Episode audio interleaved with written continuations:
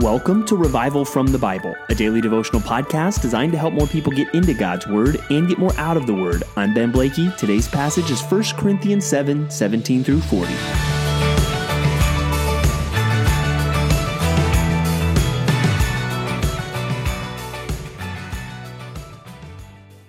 He who finds a wife finds a good thing and obtains favor from the Lord. You've probably heard that before, and you've probably even heard sermons uh, taught on some theme like that before.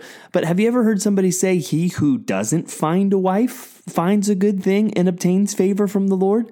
Well, maybe not because it's not put that way in the Bible. But remember, we've already seen in 1 Corinthians 7, Paul referred to singleness as a gift. And really, more specifically, he's talking about the gift of uh, being able to have self control and control over your desires uh, to live a life of singleness. But we're going to see more today of why would he say that? What is the blessing of self control that allows you to live uh, a life of singleness for the Lord? And we're going to see some things as he elaborates on that that really affect affect everyone. So whether you're single or married, uh, whether you're rich or poor, whether you have a lot of kids or no kids, whether you have grandkids or not, there's going to be so much in this passage that applies to you. So let's get into it. We, we see here at the beginning in verse 17 only let each person lead the life that the Lord has assigned him and to which God has called him. This is my rule in all the churches.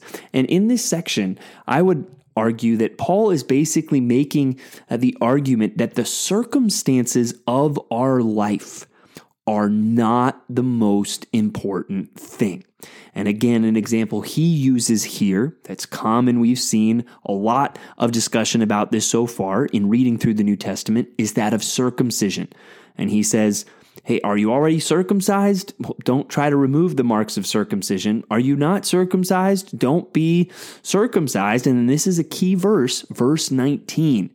For neither circumcision counts for anything nor uncircumcision, but keeping the commandments of God. That's the most important thing. It's not whether you're circumcised or not, or as he goes on, then, it's not whether you're a slave or a free person. Are you obeying God? That is the most important question. And so don't make your life all about trying to change your circumstances. Make your life about obeying God. And that's the most important thing. It's not as if married people are more godly or single people are more godly. The question is, are you obeying God. And it's not about whether you're rich or poor, uh, you know, what your socioeconomic status is or uh, what your ethnic background is. Those are not the most important things. The most important thing is obeying God. So even just think through your own life. Uh, what is the most important thing to you? And it, I think in our culture, in America, you think through what are the things that oftentimes define somebody. Uh, lots of times at the top of those lists, it's well, family, career, those are probably the top two. Maybe you throw in hobbies or interests or passions that a person had and pursued. And if we read this passage right, I think we're going to understand none of those things are really that important. What matters is obeying God and living for Him. And we see a little bit more of why that is as we get into the next paragraph, starting in uh, verse 25. Now, there's something we should address here in verse 25 where it says, Now concerning the betrothed, I have no command from the Lord. And even this goes back to yesterday's reading a little bit, but there's parts where Paul says, You know, to the married I give this charge, not I, but the Lord. And then he says, Well, this part's me, not the Lord. What does that mean? Because I've heard people explain that as well. This part, Paul's just giving his opinion almost as if th- this part isn't really inspired scripture, it's just Paul's opinion. No, this is all inspired scripture. But what Paul is saying here is some of these things, the Lord, and every time you see Lord in the New Testament, you should think Jesus Christ. You should think the Son when they use the term Lord. These are things that Jesus Christ has or has not specifically addressed. When he's saying the Lord, he's saying this is something Jesus clearly taught on. When he's saying I, not the Lord, he's saying this isn't something Jesus clearly taught on. But as an apostle, as someone who's being led by the Holy Spirit, this is authoritative scripture. Um, but you see there in verse 26, he says, I think that in view of the present distress, it is good for a person to remain as he is. And later, he elaborates on that in verse 29. This is what I mean, brothers. The appointed time has grown very short. From now on, let those who have wives live as though they had none, and those who mourn as though they were not mourning, and those who rejoice as though they were not rejoicing, and those who buy as though they had no goods, and those who deal with the world as though they had no dealings with it, for the present form of this world is passing away. So he is saying the time is short. Life is short. We don't know when Jesus is going to come back. We don't know when we're going to die. And when you compare this life to eternity, it is so minuscule. It is so small. So these things, whether it's marriage, whether it's the things that we're sad about or happy about, whether it's our business, none of those things are ultimate. And we need to make sure that we don't treat them that way. Now, I think Paul's using some hyperbolic statements here. He's certainly not saying, well, get divorced and ignore your marriage. No, the Bible clearly instructs Christian married couples on how to live within their marriage. He's saying this is not ultimate. Don't make your life all about your family. Don't make your life all about uh, your, your business. That's not what life is all about. And the time is short. So you should spend some time examining your own life. Again, and this works no matter what life stage you are in or what your circumstances are, whether you're single, married, uh, lots of kids, no kids, grandparent, not rich, poor, uh, working, uh, a nine to five job, or you're an entrepreneur, well, whatever place you may find yourself in, you need to ask yourself, what am I really living for? Am I getting my focus really on things of the world that are passing away? And let's just take family as an example. You can spend all your life investing, so to speak, in your family, so much so that you're not really focused on serving Christ. And, what you think of what Jesus says, what, what does it gain a man if he gains the whole world but loses his own soul? What does it gain a man if you have the picture perfect family and your dream home and all your kids go to their dream college, but none of you are really walking with the Lord? Is that really worth it?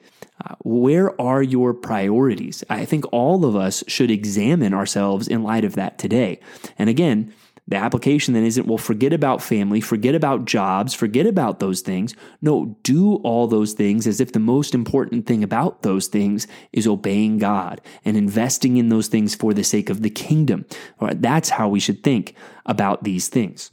But then he comes back now, really more specifically to the benefits of singleness. Why is he recommending people uh, away from marriage in some instances, saying, I wish you could be like me. Well, he gets to that uh, towards the end of the chapter here in verse 32. I want you to be free from anxieties. The unmarried man is anxious about the things of the Lord, how to please the Lord.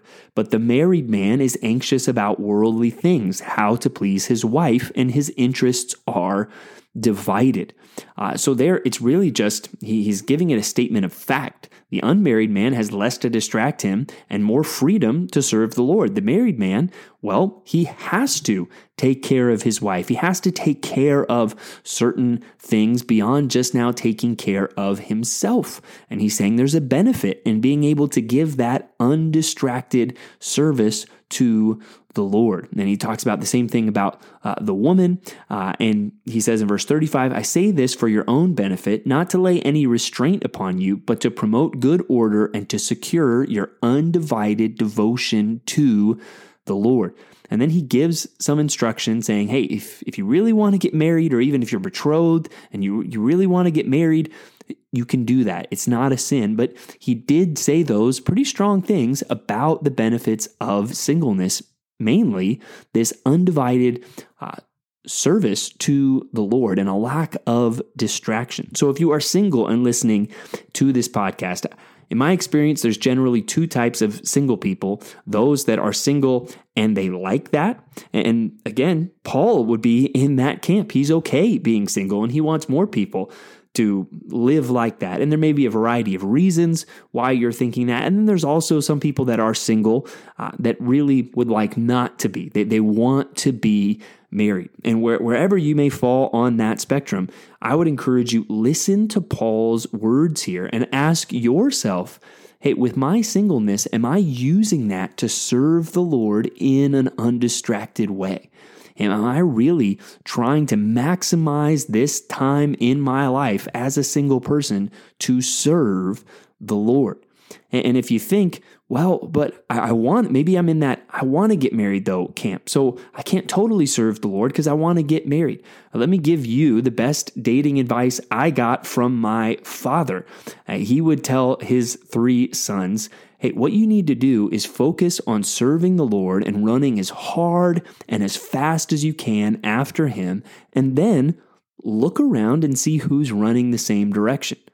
I think that is great advice. If you are a single person, focus on serving the Lord. And if your desire is to be married, serve the Lord, run after Him, and then look around and see who's running the same direction.